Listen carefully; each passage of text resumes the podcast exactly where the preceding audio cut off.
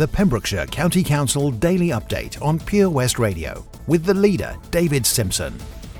Incredible response to the COVID 19 outbreak is being celebrated by Pembrokeshire County Council. A series of coloured signs marking the work of NHS staff and all key workers have been placed at the entrance of Withybush Hospital, Haverfordwest. Pembrokeshire County Council created and placed the signs to recognise the fantastic efforts of NHS staff and all key workers since the pandemic began. Further signs, including thanks to those working in the vital care sector, are planned for County Hall soon.